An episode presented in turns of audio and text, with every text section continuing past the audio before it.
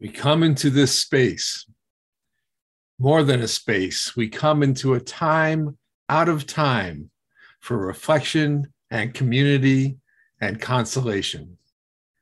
Bring your authentic self, bring your cares and your joys and your hopes.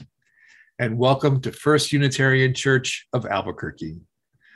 I'm Reverend Bob LaValle, and I'm so glad to be here with you and here with our senior minister, Reverend Angela Herrera, and our worship leader, Raven Reed Starr. The DJ today is, is Cy Schuster, and our tech team is Chris Paul, Raymond Wolfgang, and Erica and Alex Johnson Jimenez. And our music today is provided by our house band, Disparate Parts. Thank you to everyone for co creating this service.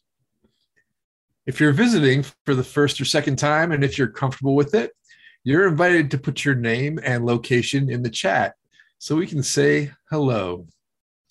And Raven has a few announcements for us. Good morning and happy August 1st. We have three announcements this morning. First, if you tuned in last week or read the newsletter, you know that First Unitarian has set a date to resume services in the sanctuary. Beginning September 12th, we plan to hold one service on Zoom at 9 a.m. and one in person at 11 a.m. What about the Delta variant, you may be wondering? Yes, indeed. Our reopening policy acknowledges that the pandemic is still underway. We are watching closely and will follow the state of New Mexico's direction for large groups. For more of the reopening policy, see the link in the chat box. Our second announcement this morning. Do you have a spiritual or ethics question for our ministers? Well, here's your chance. On Sunday, August 29th, Angela and Bob will deliver a question box sermon. That means instead of preaching a sermon, they'll draw your questions out of a hat and take turns responding. You can turn in your questions by putting them in the chat box. Just type Dear Ministers in front of it so no one tries to answer it for you in the chat. Or you can email your questions to specials at uuabq.org. Finally, we are so excited to learn that after being canceled in June, ABQ Pride will be happening August 20th and 21st. This year, First U will be a sponsor of Pride and will be both marching in the parade and hosting a booth in the Pride exhibit hall. If you're interested in helping out with the booth or riding or walking in the parade, contact Marilyn O'Boyle. Her email is in the chat. Now, let's light our chalices together. Our chalice lighting this morning is Blessed is the Fire That Burns Deep in the Soul by Eric A. Heller Wagner. Blessed is the fire that burns deep in the soul.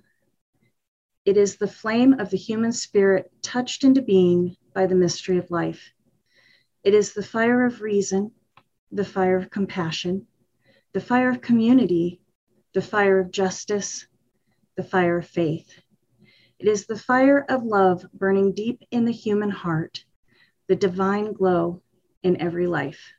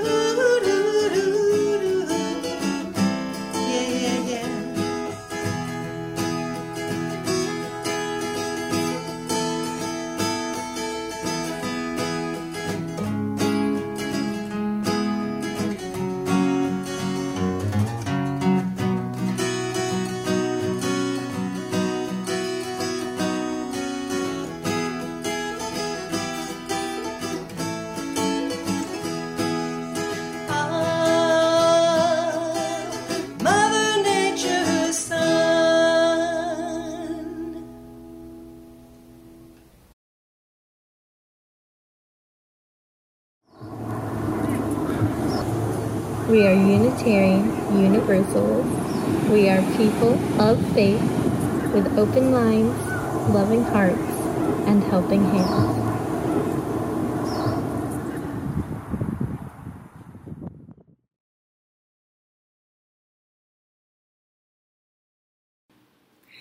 Well, the puppets have been at my house ever since I got back from sabbatical, and except for one unfortunate incident, we've been having a pretty great time. And they all want to come out and say hello this morning. So, are there any kids out there who want to help me call all of our puppet friends? You ready? Okay. Rebecca, Rebecca, Carl, Carl, Sheldon, Sheldon, Lucia, Lucia, Olivia, Olivia, Ralph Waldo Raven, Ralph Waldo Raven. Whew. Hi, guys. Hello. Hello, Carl. Rebecca, and Sheldon. Where's the rest of the gang? They're hiding? Why are they hiding? They're afraid I'll be mad at them. Well, I've really only gotten mad one time in the last month, remember? Nobody's been dyeing the dog's fur purple again, have you? Good, okay. So, why do they think that I'll be mad at them? Is this for me? Oh, to the Reverend Angela Herrera. Is it? Is that dental floss? Let's see what's on this very official looking scroll. Wow. The undersigned, being true Unitarian Universalist puppets, demand that we be allowed to return immediately to our puppet stage in the sanctuary. Signed, wow, it has everybody's signatures on it Rebecca, Carl, Olivia, Sheldon, Ralph, Lucia. Okay, well, I can't blame you for being upset and wanting to go back to your puppet theater. Yeah. But, you know, guys, this is all just really complicated. We, we have to be sure that it's reasonably safe to go back together into the sanctuary. You don't want any of your human friends to get sick, do you? Especially the children, because they're too young to get vaccinated still. And besides that, when we do return, we're going to be doing two kinds of services for the first time one here on Zoom, just like we've been doing, and one in the sanctuary in person. There is good news, though. We have a date that we plan to return, and it's September 12th. September 12th. Yeah, yeah, I'm excited too. And I'm nervous. I don't know how it's going to go, or who will come, or what unexpected things will happen. You know, I thought it was hard when we had to start Zooming church last year, but it turns out that this is even harder. And you know what else? Some people are mad about it no matter what we do. Yeah. Oh, I I know. I know you didn't mean to make things harder, Rebecca. You know, we're all kind of on edge about this, aren't we? So it's all right. You can go tell Olivia and Lucia and Ralph Waldo Raven that I'm not mad at them. It's okay. Okay. Yeah. Yes, Sheldon. Yes, everybody will be wearing a mask in the sanctuary, and we'll be keeping our distance, and we'll do our singing outside, and we'll take other steps to keep each other safe, okay? Yes. Yeah. Yeah, I know that this is still taking some chances, but you know, a lot of people and puppets want to go back to the sanctuary. They want to see their friends, they want to be at their church, they want to feel a little bit more normal.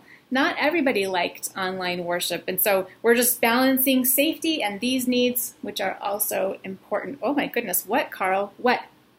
If you can't go back to the puppet theater because of worrying about the kids, why don't the kids stay home? Carl, I am really disappointed to hear you say that. The children are your friends. Don't you already miss them a ton? Don't you? Yeah, I know you do. I know you miss them. You know, Carl, we are in the business of welcoming people, including them, not telling them to keep out. Thank you for making that point, Rebecca. That's also important. Rebecca's concerned that people who stay with Zoom worship might feel left out when another group returns to the sanctuary. You know, last year we did everything we could to make these services lively and helpful to people, and we're going to keep on doing that. We know that a lot of people are going to continue to worship with us right here on Zoom for health reasons and for other reasons, okay? What other reasons? What? yeah, right, Carl for instance, if they like their pajamas too much to come to church, yeah, or, you know, they want to play darts while they listen to the service, or they need to stay home to take care of somebody, or it's hard for them to travel, or they want to come to church even though they're somewhere else on vacation. And you know what else? In the past 18 months, we've had a number of people who watch the services from faraway places, and some of them have even joined the church. And if that's you, we're so glad you're here. You think we're not being cautious enough? You could be right, Sheldon. We're doing the best we can. You think we're being too cautious? Well, you could be right, Carl. We're doing the best we can. And you think we're just right? Oh, I'm happy to hear that, Rebecca. hey, now, wait a second. Didn't you sign this angry, I mean, this um, this very serious petition. When I explained things, I did it so well that you changed your mind. Ah, oh, that's the best compliment I've gotten in a long time, Rebecca. Thank you. you. You want me to make September 12th come faster? I don't think so, Carl. and now it is time to say goodbye. Goodbye. Goodbye, friends. Goodbye. Goodbye. Carl wants me to make September 12th come faster? He's the minor deity. Shouldn't he be the one that does that?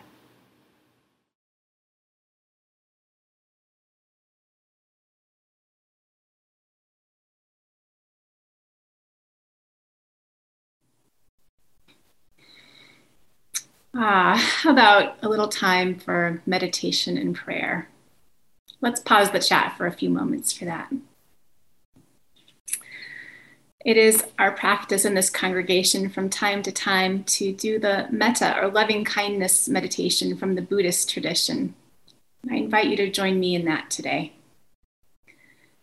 So let's begin with a breath and let your body be at ease. Find a comfortable position if you can, whether that's feet on the floor or giving your weight completely over to whatever seat is holding you right now. Maybe there's some tension you can let go of with your next exhalation.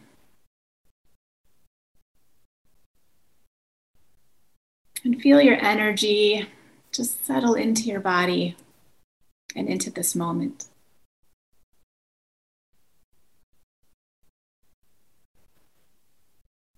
In this meditation, I'll lead you in some affirmations. Hold them in your mind as I say them. Notice if the words evoke any physical response or if you feel any resistance within you, in your mind, or in your body when you hear them. And if you do, Simply notice and see whether your feelings can coexist with loving kindness. The first affirmation is for yourself. May I live in safety. May I be happy. May I be healthy. May I live with ease.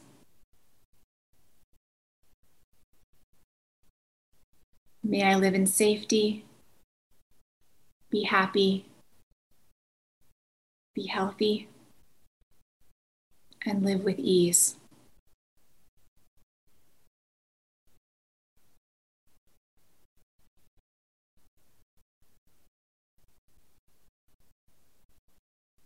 Now call to mind somebody that you care about, maybe a friend or someone who inspires you. Visualize them. Picture them in your mind's eye and direct loving kindness to them. May you live in safety. May you be happy. May you be healthy. May you live with ease.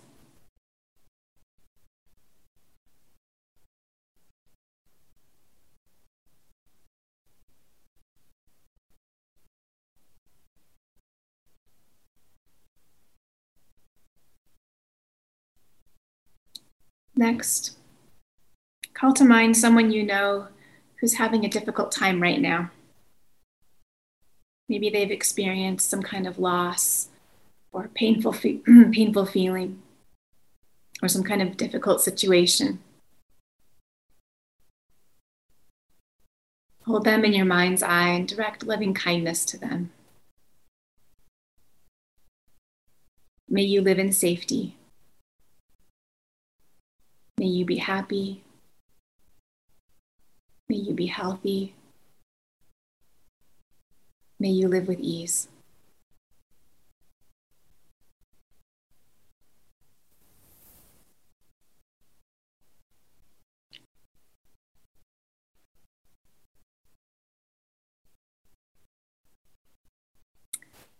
Now, in your mind's eye, visualize someone who plays just a minor role in your life. Someone you don't have a particular feeling for or against. Maybe someone you see periodically but don't know personally. Imagine them sitting in front of you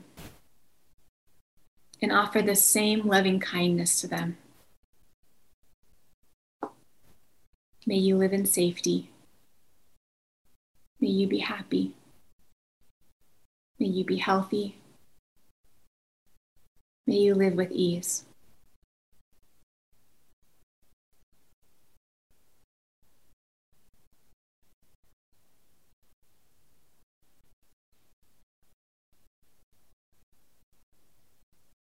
And now, picture someone toward whom you have negative feelings right now. Maybe they've offended you. It might be someone you know personally or some kind of public figure. And call them into your mind. And knowing that people who are safe and happy and healthy and live with ease do not knowingly do harm to others direct loving kindness to them. May you live in safety. May you be happy. May you be healthy.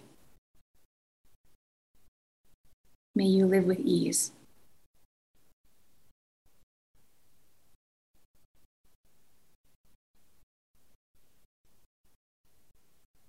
May all beings live in safety, be happy, be healthy, and live with ease. All people, all creatures, all those in existence near and far, known to us and unknown. All beings on the earth, in the air, in the water, those being born and those dying. May all beings everywhere live in safety, be happy, be healthy, and live with ease. You feel the energy of this aspiration extending infinitely in front of you, to either side, behind you, above and below. As the heart extends in a boundless way, leaving no one out.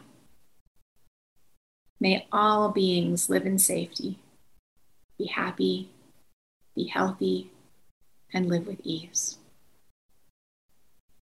We continue with two minutes of silence.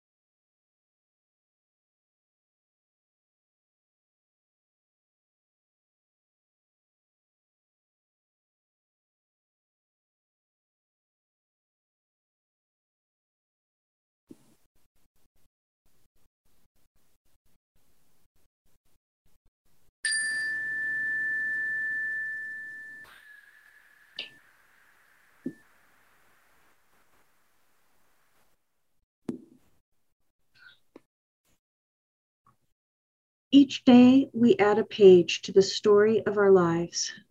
At times, those pages tell of joy and gladness, and other times of sorrow and concern. Our stories are woven together when we support others in their moments of joy or sadness, and others support us in ours. These interwoven moments become part of the story of our community here together. Please share your joys and concerns in the chat bar now, as prompted by the video. If you cannot share in the chat bar today for any reason, we still want to hear from you. Contact us at caring at uuabq.org.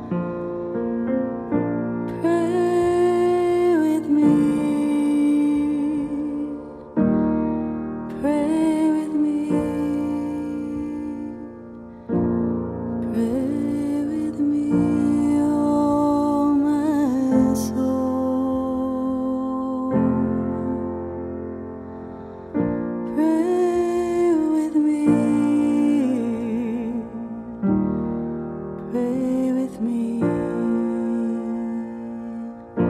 Pray with me, oh my soul.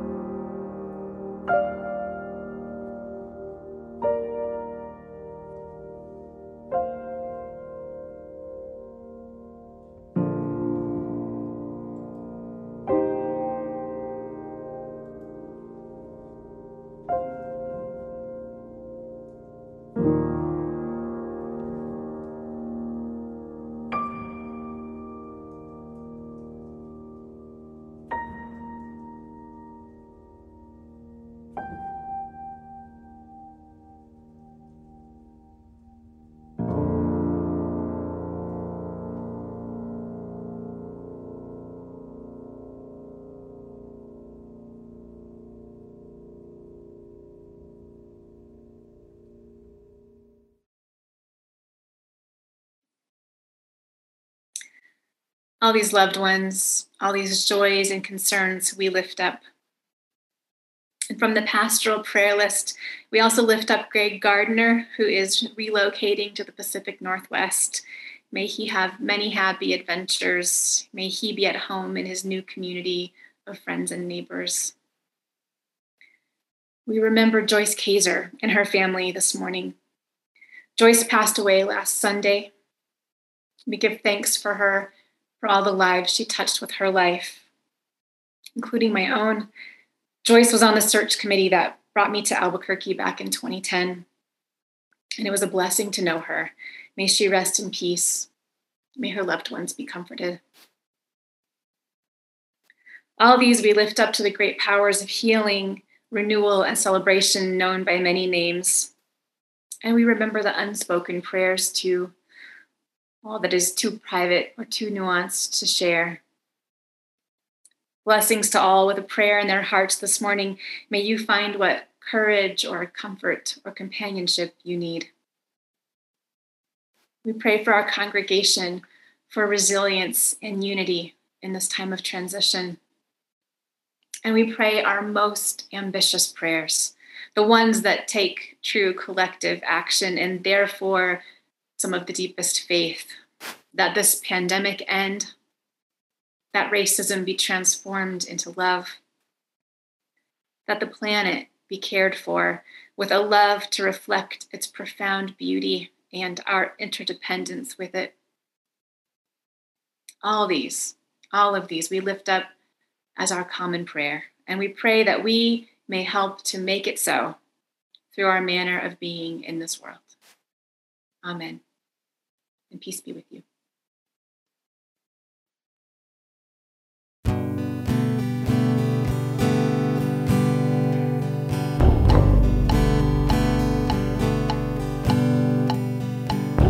It's nature's way of telling you something's wrong.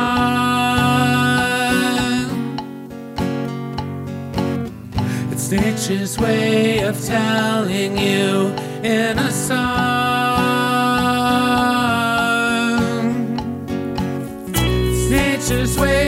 Receiving you. It's nature's way of retrieving you nature's way of telling you something's wrong.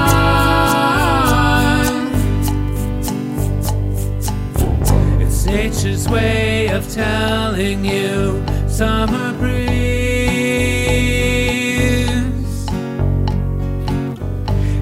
nature's way of telling you dying trees.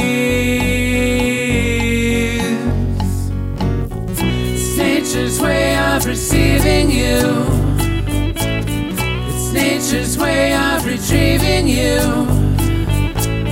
It's nature's way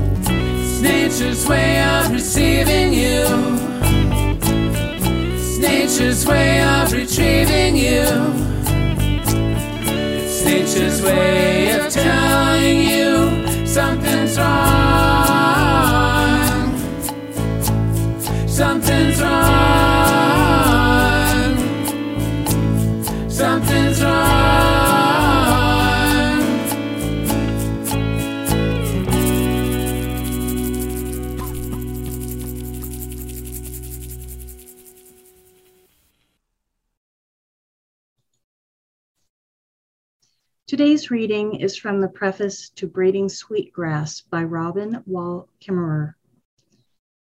Hold out your hand and let me lay upon them a sheaf of freshly picked sweetgrass, loose and flowing, like newly washed hair. Golden green and glossy above, the stems are banded with purple and white where they meet the ground. Hold the bundle up to your nose. Find the fragrance of honeyed vanilla over the scent of river water and black earth, and you understand its scientific name, Hierochloe odorata, meaning the fragrant, holy grass. Breathe it in, and you start to remember things you didn't know you'd forgotten. A sheath of sweetgrass, bound at the end and divided into thirds, is ready to braid. In braiding sweetgrass, so that it is smooth, glossy, and worthy of the gift, a certain amount of tension is needed. As any little girl with tight braids will tell you, you have to pull a bit. Of course, you can do it by yourself by tying one end to a chair, holding it in your teeth, and braiding backward away from yourself. But the sweetest way is to have someone else hold the end so that you pull gently against each other, all the while leaning in, head to head, chatting and laughing, watching each other's hands, one holding steadily while the other shifts the slim bundles over on another, each in its turn. Linked by sweetgrass, there is a reciprocity between you. The holder is as vital as the braider. The braid becomes finer and thinner as you near the end until you're braiding individual blades of grass and then you tie it off. Will you hold the bundle while I braid? Hands joined by grass, can we bend our heads together and make a braid to honor the earth? And then I'll hold it for you while you braid too.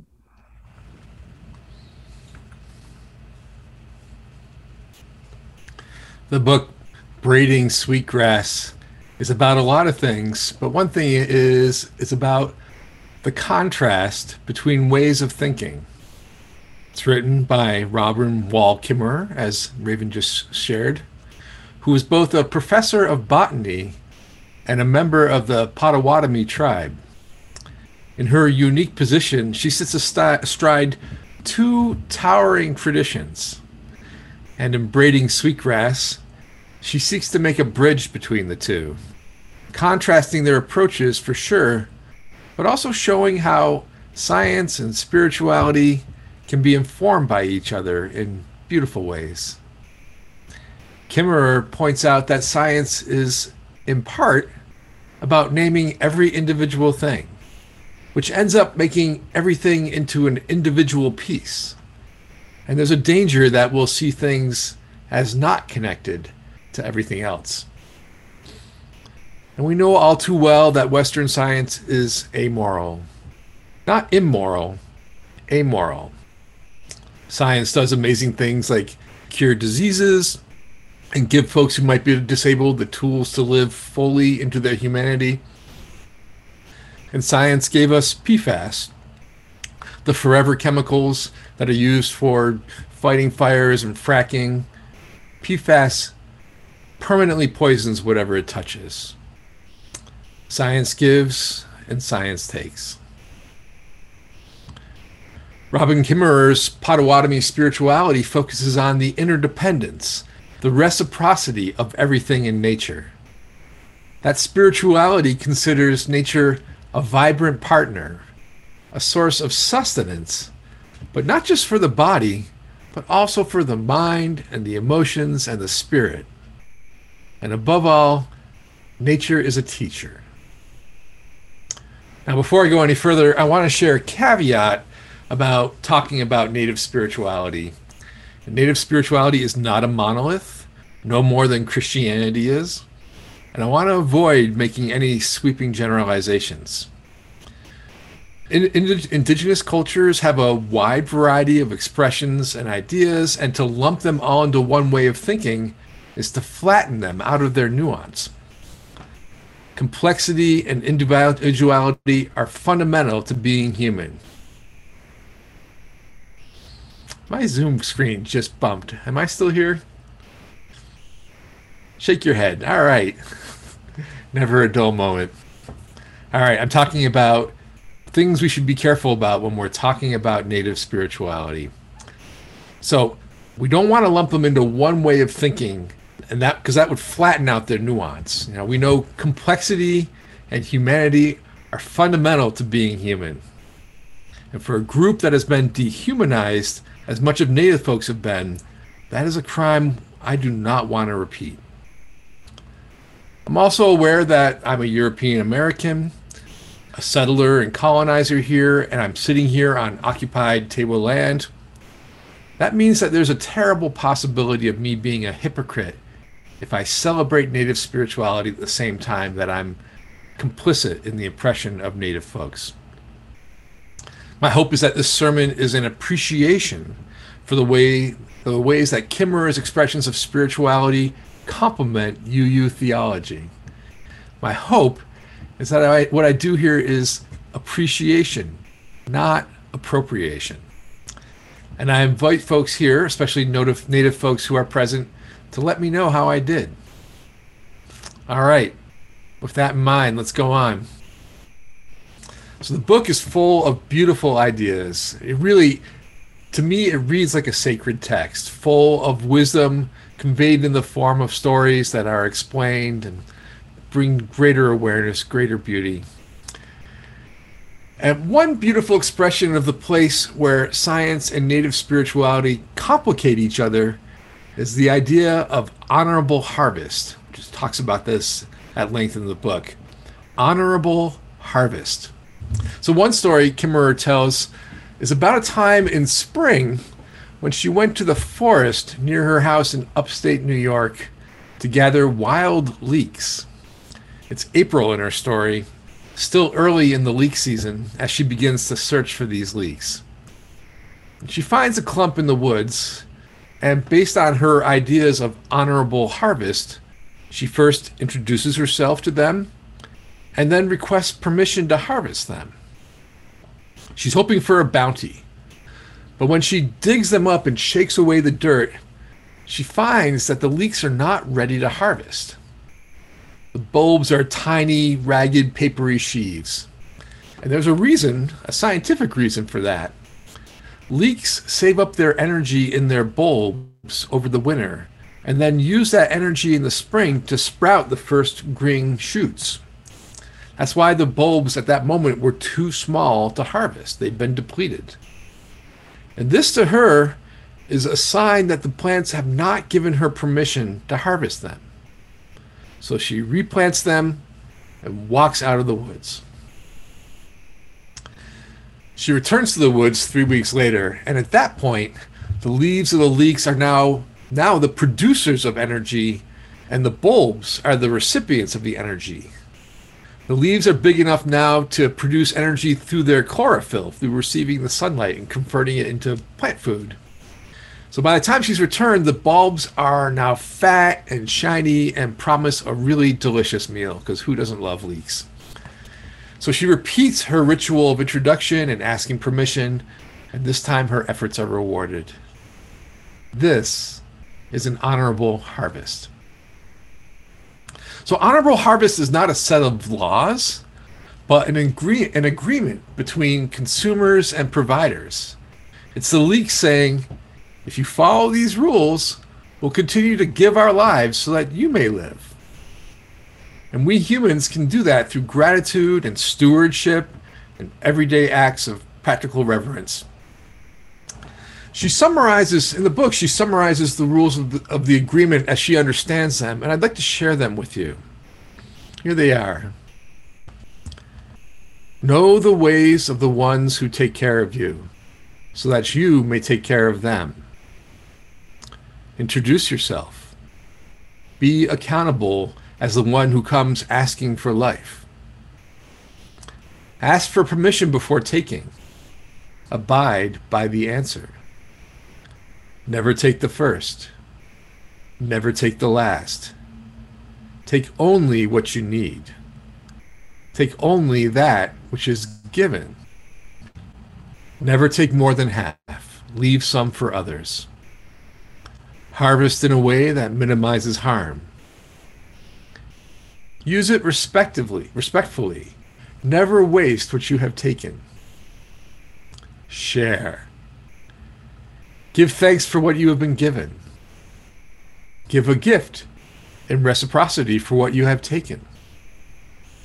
Sustain the ones who sustain you, and the earth will last forever. What a beautiful code. I love the spirit of reciprocity, of interconnection, that we should never take without giving. It's a practical application of gratitude, living into appreciation for what we are relying on. So I read this book knowing, like everyone here, that we are in a climate catastrophe caused by centuries where the harvest has been the opposite of honorable. Humans have taken and taken and devastated the air and the water and the land. They've clear cut forests and removed mountaintops. Humans have pulled fossil fuels from the ground that took millions of years to produce and pushed the exhaust into the atmosphere in the space of a couple hundred years. I know that you know all this, but I think it's important to talk about where we are right now in really clear terms. We must now accept the worst case scenario that we hoped wouldn't happen. The cumulative effects of climate change are now irreversible. The scientists are telling us that what we're seeing this summer, the wildfires and droughts and floods, that what we're seeing is worse than their most extreme projections, and it will continue to spiral. Humanity can't stop it now, and humanity has a very short amount of time to soften the impacts. And here is the bad part, as if the rest wasn't already terrible. The systems of governance that we have in place now are too broken too corrupt to make the changes that might save humanity from great suffering. The evidence of the inability of us as a society to make changes in the face of catastrophe, it's overwhelming as we endure a pandemic that's killed 700,000 people here in the US and made many more sick, 40% of the country haven't taken the vaccine that could protect themselves as well as the vulnerable people around them. I understand that we are awash in misinformation and the credibility of our leaders is seriously hurt by the last four years. This makes folks skeptical. The misinformation is part of the problem but another part of the problem is that folks are not feeling the true reciprocity that exists all the time, and particularly during a pandemic. We're governed by a non democratic system that assigns votes on the basis of geography rather than population. Half the Senate wants to deny that a failed insurrection happened on January 6th. This is not a government that can act wisely or quickly. It's time to accept that things are going to get worse and worse for us, and even worse for our children, and even worse for their children. By worse, I mean disruptions in the food supply, overwhelming tides of climate refugees who are already coming, desertific- de- desertification of the of large areas of this country and the world, coastal areas becoming uninhabitable, and increased tribalism in the face of resource scarcity. Scarcity. There are already climate wars happening on the earth. We just don't call them that yet. It's going to be bad. And except for billionaires, none of us can accept the consequences. Okay, that's the sermon. Thanks for coming. Go in peace. Have a great Sunday. okay, I'm not going to stop there. And the joke is part of the point. We know these things and yet we're still going to laugh. We're still going to plan lunch and plan our lives and get on with the things that are in our immediate future. We have to and we want to. So, what should we do? How should we live in this crisis moment? If you think I have the answer to this, you have an unrealistic view of UU ministers. I do have some ideas and more questions, but I don't have a definitive answer. That's for each of us to work out. I mean, the really hard truth is that we are trapped in systems that are far beyond our control. There's only so much we can do, and we need to balance our responses with what is actually effective. Being paralyzed by grief doesn't help anyone. I think we can learn from someone like Laura Paskus, who's the journalist who I preached about in March. Remember her? We, she wrote that book, at the precipice about climate change in New Mexico. Recently, she's been talking about the challenge of being a journalist or a researcher who's always living with the reality of climate change. Laura travels all over New Mexico and sees firsthand the impacts of climate change. She sees firsthand the impacts of fracking in the Permian Basin in the southeast Mexico, New Mexico. As part of her work, she is witness to just so much that's awful. And recently, she asked her colleagues on Twitter how they are managing while they keep on doing this work. What is the emotional balance that they find that helps them to keep doing this essential work? It wasn't surprising that she didn't get a lot of responses. I think for a lot of folks, they're not finding that balance. But the, for the few who did respond, it was really enlightening. One journalist described it like having a loved one in hospice. She talked about loving what she could while she could and concurrently holding grief and joy. As a former hospice chaplain, I really appreciate it. I really appreciate this. The time in hospice is sacred time, period of in betweens, in which every emotion should be given full rein. Another researcher said that they try to remain angry because anger is more motivating than grief.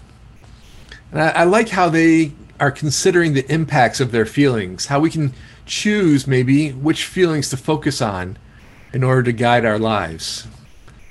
Now, these are just a couple of deeply individual responses that we can have to the moment, and everyone's going to have their own experience, and that's appropriate and okay. But these feelings remind me of a new word that I learned about recently in the Boston Globe newspaper. The word is solastalgia solastalgia, which refers to the pain and distress caused by the loss of a comforting place. The pain and distress caused by the loss of a comforting place. This is according to the Handbook of Climate Psychology. It's like a reverse form of nostalgia. It's like we're home, but we feel homesick anyway for how our home used to be. It's a lot to navigate. So let's explore a few possible practical responses to this situation. And again, I, I don't have the answers, but I want to provide some food for thought. One thing I suggest is exploring dystopian fiction. Dystopian fiction stories. There are just tons of great books that speculate on futures that are uh, informed by what's happening now, and they take a dark view of what's going to come in the future. You know, Angela recently talked about the books of Octavia Butler. She is just amazing. Butler is uncanny in how she predicted when she was writing in the 80s things that are happening now. In one of her books, she talks about the rise of a violent populist fascist movement that had the slogan, Make America Great Again. Holy cow, how did she do that? And there's another powerful book that about what might happen in the Southwest if we continue down this path of drought and irresponsible water management. It's called The Water Knife by Paolo Bacigalupi. The Water Knife. It's a page turner and it's also full of insights. And I'll warn you, it's also violent. But not gratuitously, but because violence is a part of what Bacigalupi expects in the future. These kinds of books can help us see the patterns that are beginning to form in the present and how they might play out. And they can be disturbing or depressing, but I think it's good to start acknowledging the possible realities before they come to be. Perhaps that will help us be more emotionally prepared for the future. And that relates to another practice that I think is going to be very important. I want us to talk about the ugly future. To be real about it. I want us to wonder and to plan and to ponder about it. If something is too big to talk about, it's too big to react to. And that seems like a trap. That's part of why I made a joke about it about it earlier. The things that we can joke about, we can talk about. Humor is a survival tool. Well, here's another idea for our terrible future. We'll need community. But here's something cool we have community right here. Churches will be more important than ever because we know from prior disasters that it's community that saves us. This, this vibrant congregation already cares for each other and the larger and commu- larger community in so many ways. And are there ways to build on that care that prepares us for what's coming? What are we already doing that will help us? And what might be created to meet the future needs for clean air, for water, for food, for refuge from hot temperatures? Looking forward to hearing your ideas. And for myself, I keep going back to this idea of honorable harvest. It seems intuitively right to me. While I'm fighting the political battles and grieving the loss of the earth as I know it, I can also live by this idea of honorable harvest that keeps me connected to this earth as I experience it every day. Now, growing up and living in capitalism, I've been marinating in toxic ideas about consumption. That has spoiled my relationship with the things that sustain me and the people who sustain me. I'd internalized the message that my purchasing power put me in control of these relationships. What I know now is I was never in control. And I'm better off for seeing that truth. The naturalist Aldo Leopold has this to say about it. We abuse land because we regard it as a commodity belonging to us. A commodity belonging to us. When we see land as a community to which we belong, we may begin to use it with love and respect. As I end, I want to repeat the guidance of Honorable Harvest. And as we listen, I invite you to not think about it as a set of rules I invite everyone to feel it as a prayer. Join me in prayer. Know the ways of the one who's the ones who take care of you, so that you may take care of them. Introduce yourself. Be accountable as the one who comes asking for life. Ask for permission before taking. Abide by the answer. Never take the first, never take the last. Take only what you need, take only what is given. Never take more than half, leave some for others. Harvest in a way that minimizes harm. Share. Give thanks for what you have been given. Give a gift and reciprocity for what you have taken. Sustain the ones who sustain you, and the earth will last forever. May it be so.